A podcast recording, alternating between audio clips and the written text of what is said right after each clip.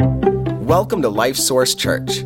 Subscribe to our podcast on iTunes or SoundCloud. Today, you're going to hear a message from Pastor Walt that we hope encourages you.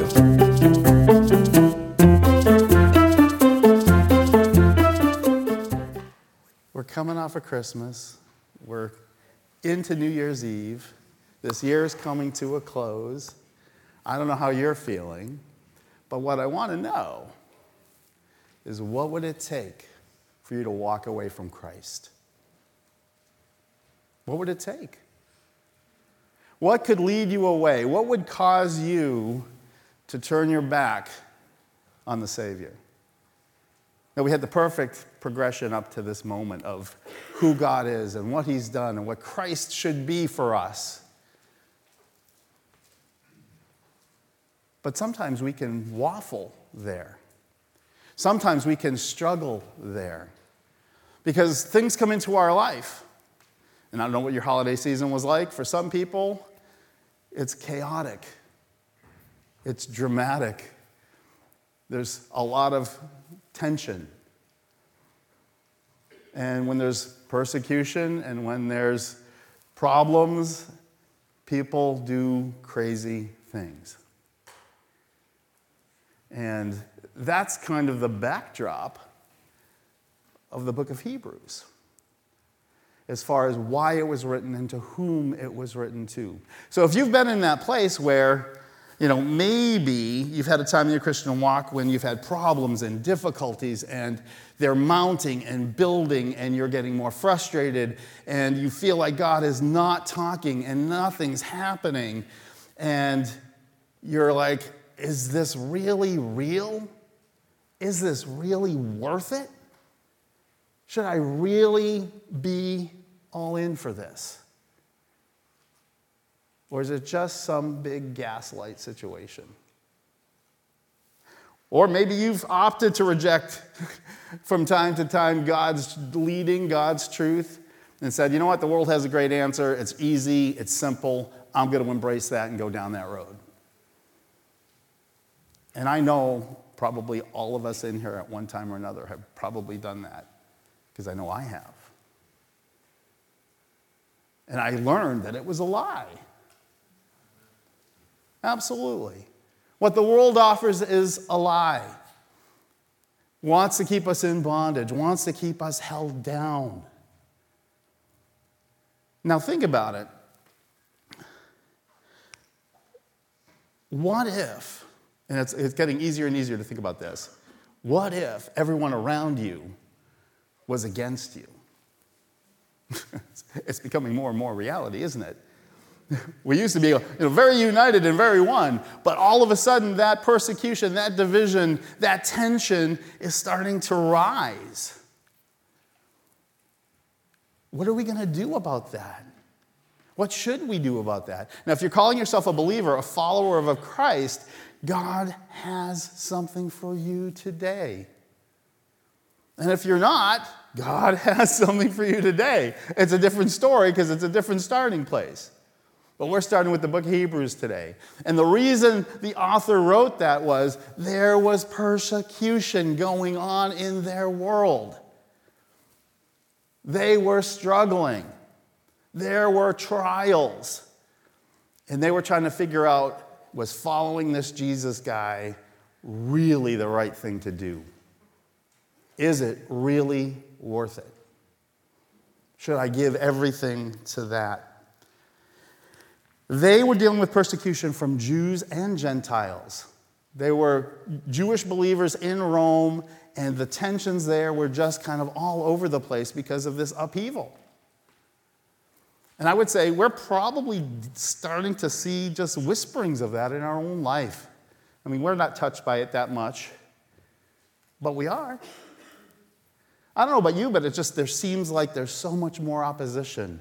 I mean, I always look forward to Christmas because usually that's the time when hearts are open and people are more willing to hear. But it's like, you know, there's almost a militance about, you know, happy holidays or Merry Christmas. And it's like, it's not like a loving, like, you know, oh, Merry Christmas. It's Merry Christmas. oh, okay. Jesus must have you completely filled.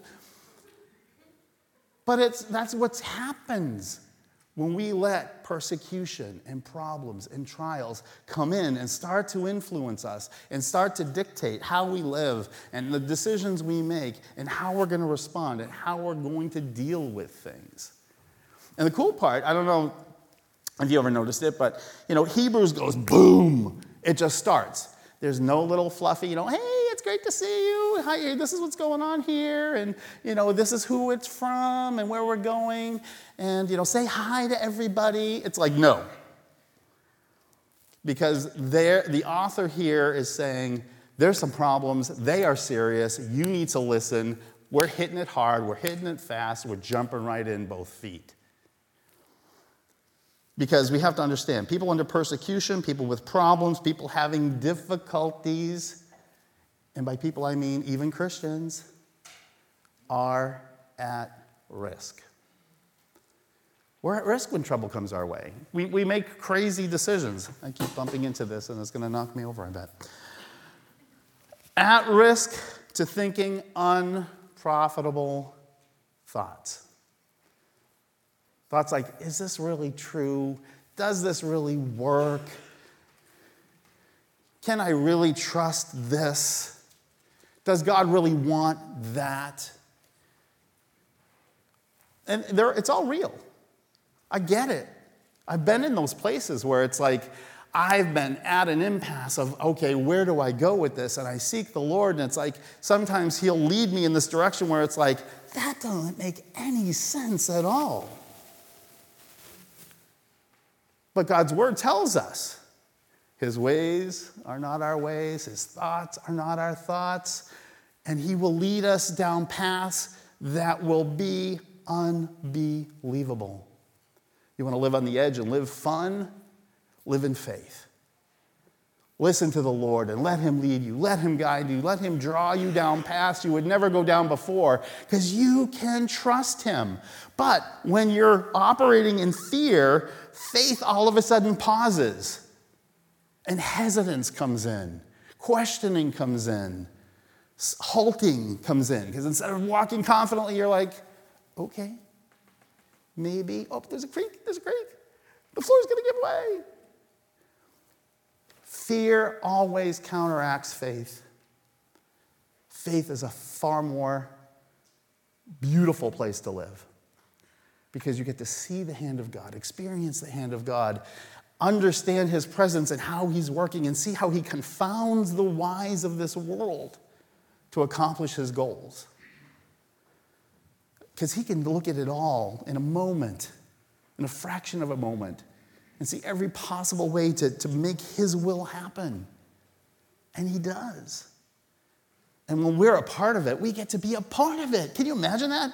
Being a part of God's sovereignty? Because we're walking in obedience, we're walking in faith, we're walking in such a way that we get to kind of be with Him and see it. But sometimes we let the confusion, we let the persecution, we let the troubles, we let the trials dictate how we live, dictate how we walk.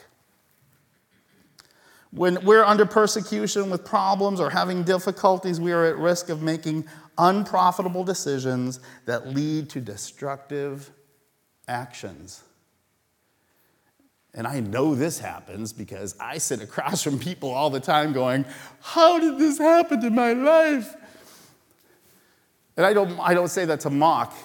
They are genuinely heartbroken that they can't believe how this happened because I'm a Christian and I love God, and how could this happen? Bad things happen to good people every day. And they're accelerated when we're making really bad choices. and I can say that from experience because I made a lot of bad choices and had a lot of bad recourse from it. But when we are under persecution, when we are dealing with problems, we are at risk. Unprofitable decisions, destructive actions. And it's like, I, I remember so vividly when God brought me to that realization for myself that any and every time I try to operate in my own intellect and strength, I'm going to choose destruction. Doesn't that sound crazy? It's like, well, no, no, no, we're good people. We're pretty decent people, and you know, you know, we want good things. Only God is good, and only what He has is good, and only following Him is good, and only letting Him lead in our life will be good. Every good thing, every perfect thing comes down from the Father of lights. It's God that provides the good. We always choose destruction. It's the craziest thing. But it happens. That's why we look to God. That's why we trust His truth. That's why we trust what He says to do. And we've got to be all in. We've got to be holding on to that, completely faithful that His word is truth. That His word is mighty and powerful and can do anything it says it can do in our lives and other lives.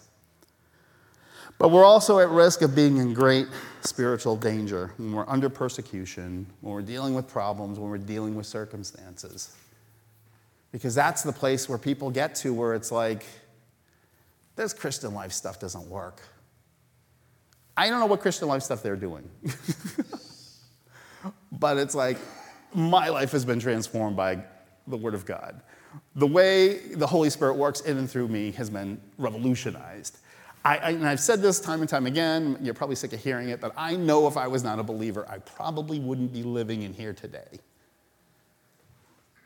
Because I lived risky lives, choices. I did things that were stupid. I did, you know, it's like, you can go on YouTube, there's plenty of stuff. People on ladders, it's, look that up. Oh my goodness, it's crazy what people do on ladders.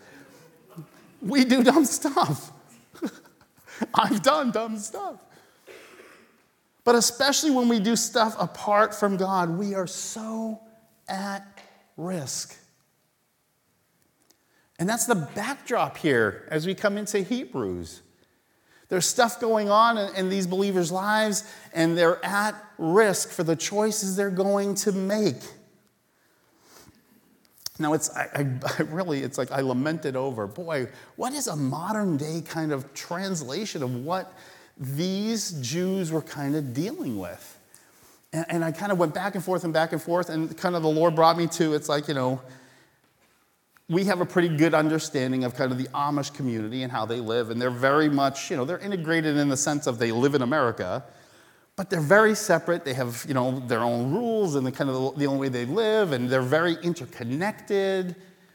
Now imagine trying to live differently in the midst of that in the midst of Amish country, where you're one of them, but you've come out from them and you're living differently.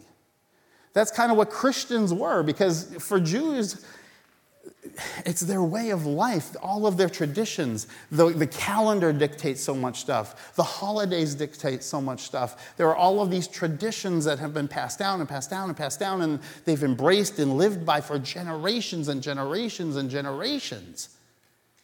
And now they're kind of pulling away from that, not completely, but they're following someone different. And it's got to be tumultuous. There's got to be tension there.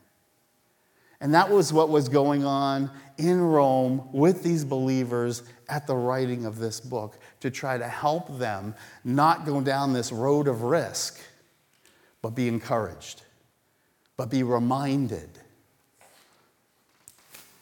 but be exhorted unto good works. Now, also, it's like I, I'm, my goal is always to try to bring the Word of God to a point where it's like, okay, how does it relate here? How does it connect here? And so it's like, you know, part of what our thinking is in day to day life is, you know, how we come to Christ impacts how we live for Him oftentimes. Not that it should, but it oftentimes does. What we've had. Now, if you've come to Christ as an adult, uh, there's usually some scars that are there that remind you of, oh, that life, I'm glad I'm done with that life. And if you come to Christ as a, a younger person, you struggle with a whole different set of things. because you've been saved from a lot of the scars that the older person has. But it's like you still struggle with Am I living the truth? Am I walking the right way? Am I doing this right? Did I really believe? Did I really meet it in my heart? And you struggle with those things, and they can put you at risk. But there's a truth that we have to understand because it's like, I, I think as Christians, we struggle with the, the idea of persecution, the idea of problematic circumstances, having difficulties. I think we struggle with that because we think, I'm a Christian, my life should be perfect. My life should be trouble free. It should be, you know, rainbows and unicorns and, you know, happy stuff. And that would be great. but that is a fantasy. That is not reality. Uh, John 15, 19 reminds us of something that we have to be mindful of. If you were of the world, the world would love you as its own. But because you are not of the world, but I chose you out of the world, therefore the world hates you. As a believer, we're hated by the world, by the world system. You think unicorns and rainbows come with that position? Probably not. no, there's going to be opposition, there's going to be trials, there's going to be some trouble, there's going to be stuff. But our God is bigger. And see, that's what we have to be reminded of. And that's where we have to go with this is who is God? Who is Christ? How does this all work? Because we've got to live here. We've got to make this happen. And so we're gonna have difficulties, we're gonna have trials, we're gonna have problems. We need to start expecting those things. Not that we look for them, not that we create them in our lives, because some people do that all on their own. But just not be so surprised that something goes sideways that it's like it takes your feet out from under you and you're like, God, why did you do this to me? Why not? My wife and I have, have a, a, little phrase we share with each other is this is for our sanctification. Because it's like, you know, it's like if you're a driver on the road, there's a lot of sanctification, or should be, going on on the streets of this place. Oh, people, I don't know. Lately, it seems people are crazy on the road. Red lights are like, I don't know, a suggestion, I guess. People go through them multiple times. It blows my mind. Anyway, Let's not go down that rabbit trail. Now, I'm going to say this again because it's like there's so much that comes from this foundational truth, and you're like, oh, here we go again with the whole, we have four needs. because we do. And even unbelievers have these needs love, acceptance, worth, or value, and security. And when those needs go unmet, we lose our minds because we want to feel loved and we want to love others. We want to feel accepted. We want to feel a part. We want to feel involved. That's why it's so important for us as a church to reach out to people as they come in. We don't know what's going on in their lives. We don't know if they're hurting or healthy or what, but we need to be reaching out and accepting people in. But value what makes me worth it? That's, for a lot of people, that's a huge, huge struggle. And they seek crazy destructive things to feel valued or worthy and secure. Feeling secure, that's a tenuous thing, isn't it? It can change moment by moment sometimes. But we have these needs, and when we try to meet these needs apart from God, sin will always ensue. Because he's got a plan, he's got a method, he's got everything we need to know about have, having our needs met in him, through him, with him, not apart from him. And that's sometimes where we struggle because you know we want to be in control. We want to lead our lives in such a way but you know what? It's far more fun to let God in. Because He can do things that we can't even think of. He can do things that are far beyond us. He can do things that are so incredible. And we get to be a part of that when we let Him be in control. It's a far better life, it's a far more exciting life. And the story of our life can take amazing turns and changes because God is in control of it. The highly emphasized focus of the author of Hebrews is that Christ is better than, not best. Because I was like, that was my first question. Why didn't he say, you know, God is the best? He is the ultimate. He is the. But no, Christ is always in a state of better than. Because no matter what you compare, no matter what you put up, no matter what you try to say, well, what about the, and what about the, Christ is better than that. Every time, for all time, no matter what. Christ has always been and always will be better than anything else compared to him. And we got to wrestle with that. Because either we're going to live like that and let him control and lead and guide and direct, and it's amazing. I'll attest to that. Or we can waffle, or we can kind of walk away and go, mm, I don't know. Is he really? This feels really good over here, or oh, that seems even better over there, or but you know, I've had this go on in my life. But I attest to you today, Christ is better than anything else you want to compare to him, just as the author did. So we're going to be in Hebrews, we're going to be in chapter 1. Uh, if you want to use the Bibles that are there on the chairs, it's page 1372. 1372. And um, God's last gift to you through me for 2023 is I'm only covering four verses this morning. no matter how much I fought it, I was because I was like, oh, but the whole chapter really needs to be understood to see this and that and that and this. And God's like, edit, edit, edit. and I'm like, all right, all right. And boy, it was a struggle. I'll tell you, it was a struggle until I really dug in. And there is so much here that it's it's like, Lord, you were right. It's like, duh, just listen.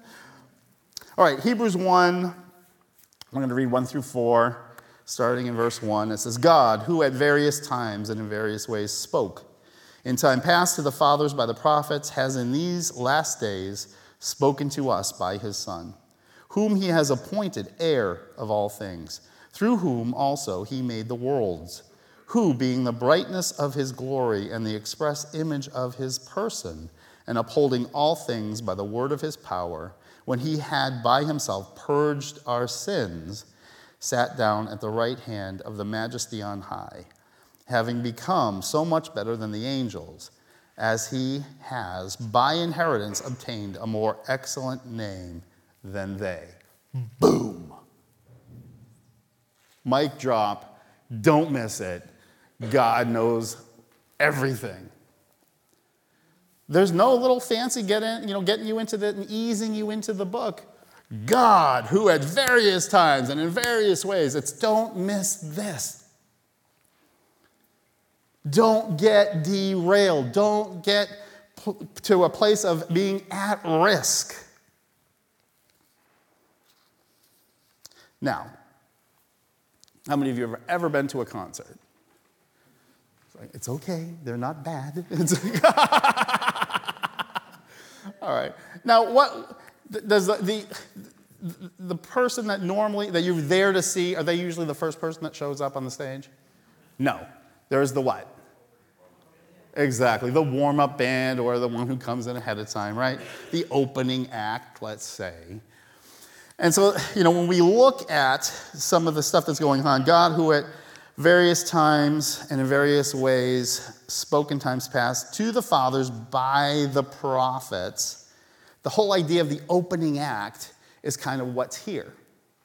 The prophets were the opening act. They're kind of what God was doing way back there, kind of leading up to, leading up to, leading up to, getting everyone ready for what was going to happen.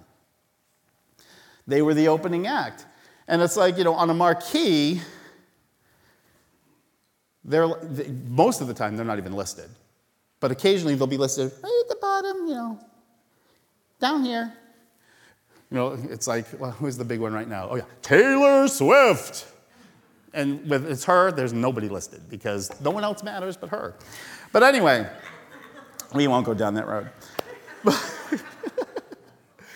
but here, with the whole idea of the prophets, they were the opening act. Christ was the headliner.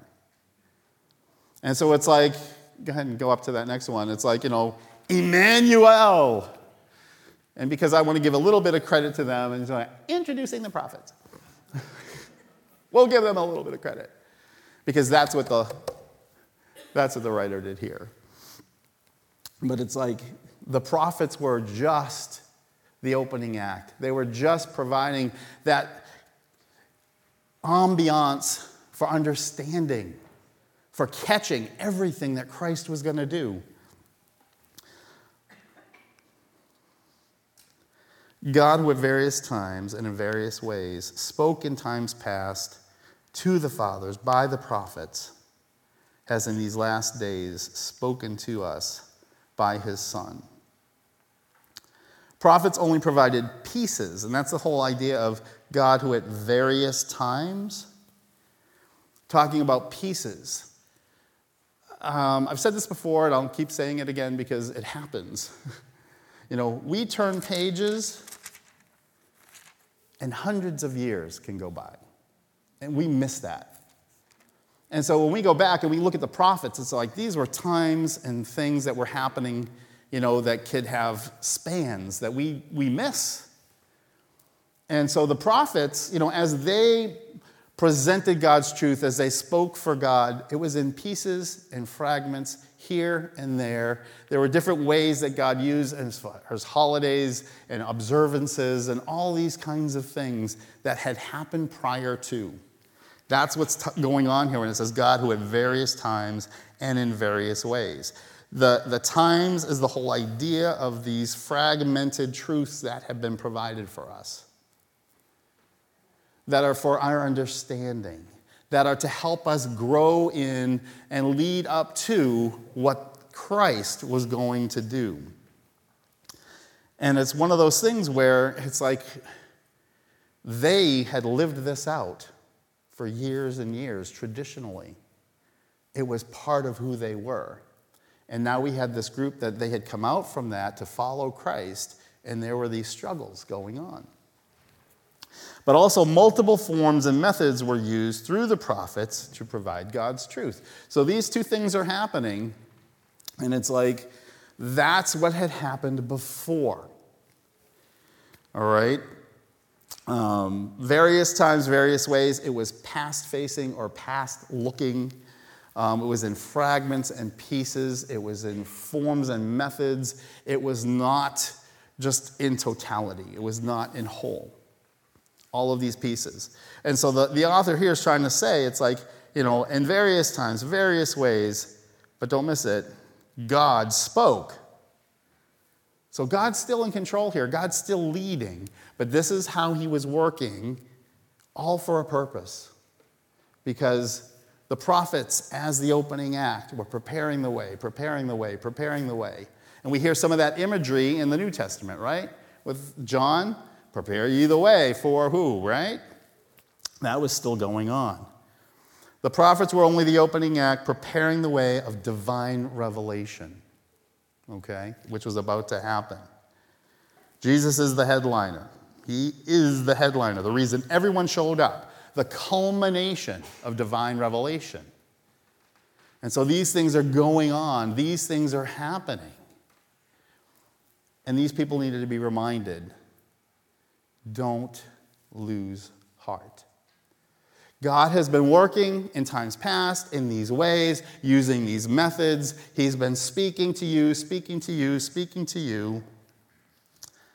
And then it goes on, has in these last days verse 2, spoken to us by his Son.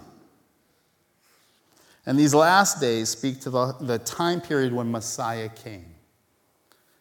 What was going on presently? What's going to go on in the future? how this is going to start to unfold for you. Don't forget. And it's like, um, I don't know if any of you are watching The Chosen. We watch it on the CW just to be supportive and give them the ratings. Uh, but this, the last one that was on was just this whole idea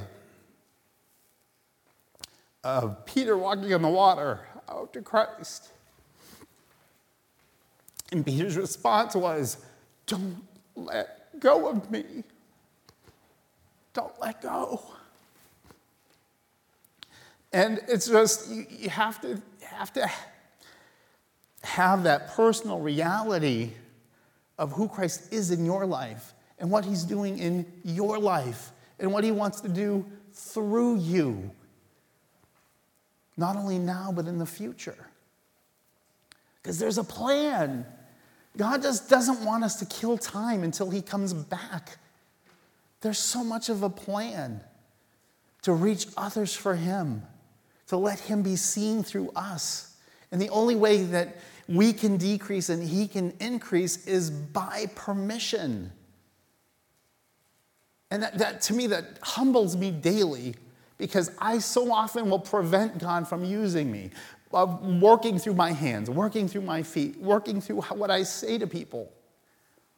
I prevent it because I'm not walking in obedience or I'm not listening to his voice or I'm not being, you know, uh, being obedient to his prompting to say or do or reach out or whatever. Because he wants me to be yielded. He wants me to be trusting. He wants me to be so in tune with Him, and that takes some work. But understand the world is getting louder and louder and louder and louder. Because if it can draw our attention away from God, Satan wins. The world wins. Because God talks in a small, still voice. We've got to have those moments in our life. But you don't understand, Dave. You know, this is going on and that's going on. I get it. Talk to God. Ask Christ what to do. But you don't get it. It's like, this is going on, and I, I can't really respond, and I can't really think. And it's like, talk to God and what He should do in this situation through you. And sometimes it's just to, to rest in Him, to take a step back and go, okay, let it play out.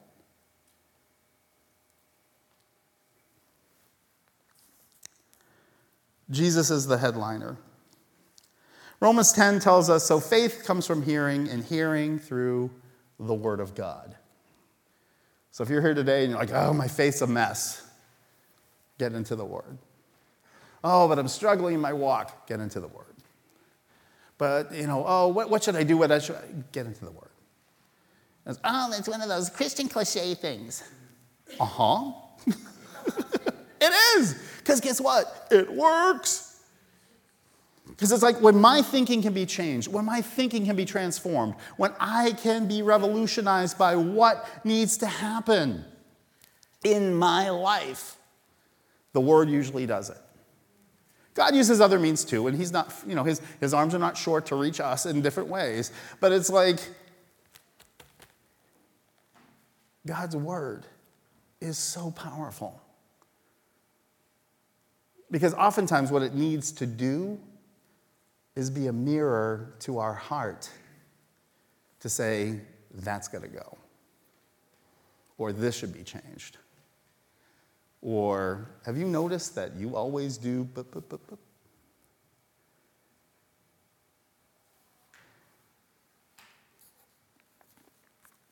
There's a phrase that I should have looked up and wrote down, but I didn't, and God's just kind of brought the idea to me. But why do you think it's so hard to get into the Word of God? Because there's power in it. Why do you think we're so often drawn away from it? Because there's power in it. Don't neglect the power of God in your life. Get into the Word of God. That's what needs to happen.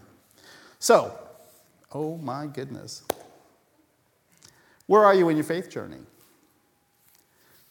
What are you trusting to live by? What guides you as you live life? Are you placing your faith in the finished work of Christ? Or are you looking to the world? Jesus is better than any prophet. And sometimes we hold these truths of the word close. Like, I'm doing this, and I'm doing this, and I'm doing this. But are you hearing Jesus? Are you clinging to Jesus? Or to these traditions or these things that you say you do? Verse 2, talking about Jesus is better than angels here, but it says, Whom he has appointed heir of all things, through whom also he made the worlds, who being the brightness of his glory and the express image of his person, and upholding all things by the word of his power, when he had by himself purged our sins, sat down at the right hand of the majesty on high, having become so much better than angels, as he has by inheritance obtained a more excellent na- name than they. There's some descriptions here of Christ. Heir of all things, he possesses. He is the possessor. Through whom he made the world, he's provided it all. All of it comes from him. He's the brightness of his glory, his presence. And it's like the imagery here, which I just, I love it. It's just like, it's like the rays of the sun. And I don't know, but I love the sun. I love being at the beach because it's like at the beach, in front of the water, feeling the sun. I love it. And that's the imagery that's kind of here with Christ. He's that kind of what we feel. He is that presence that you know, that warmth, that just something tangible. Because that's the hard part, right? With God, we can't see Him, we can't touch Him.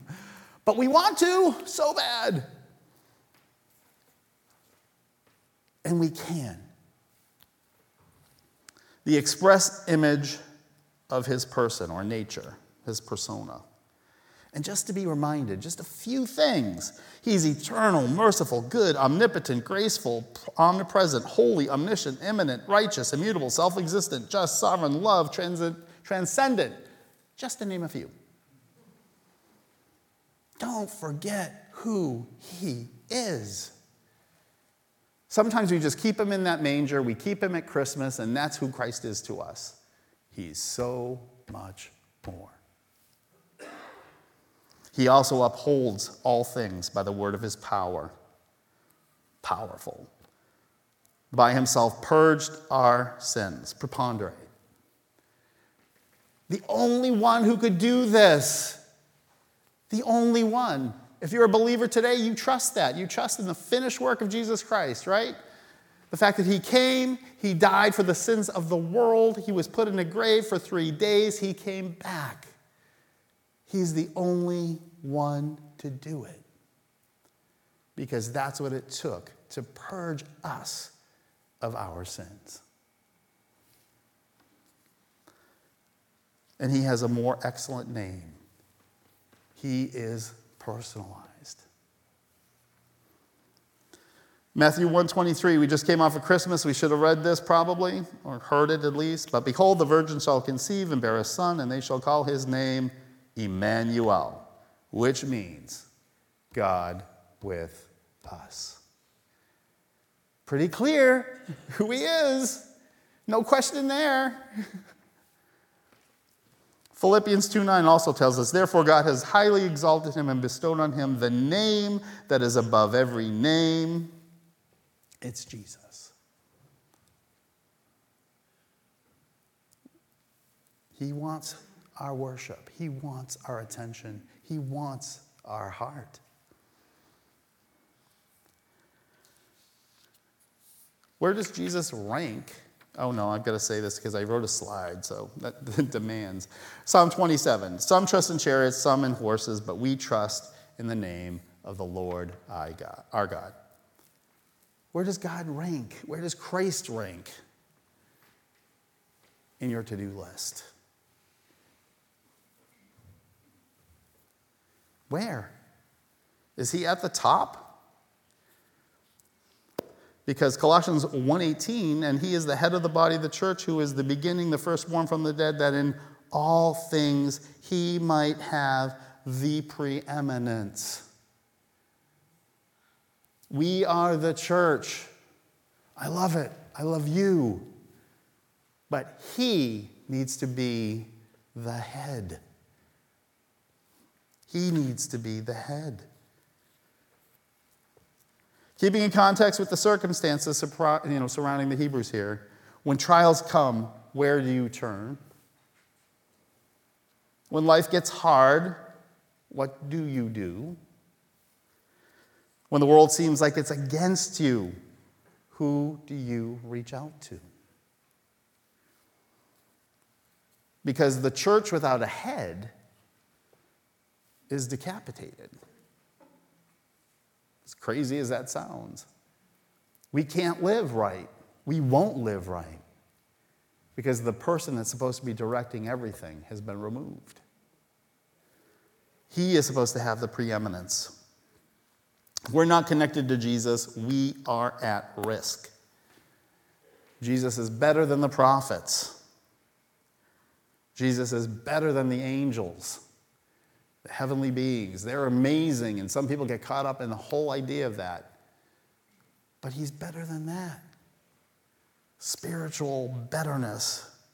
He's the heir of all things, creator, brightness, image expressly of God, upholds all things, purges our sins, and has the more excellent name. And if we try to live the Christian life without the head, we are in trouble. I want to end with a quote, almost.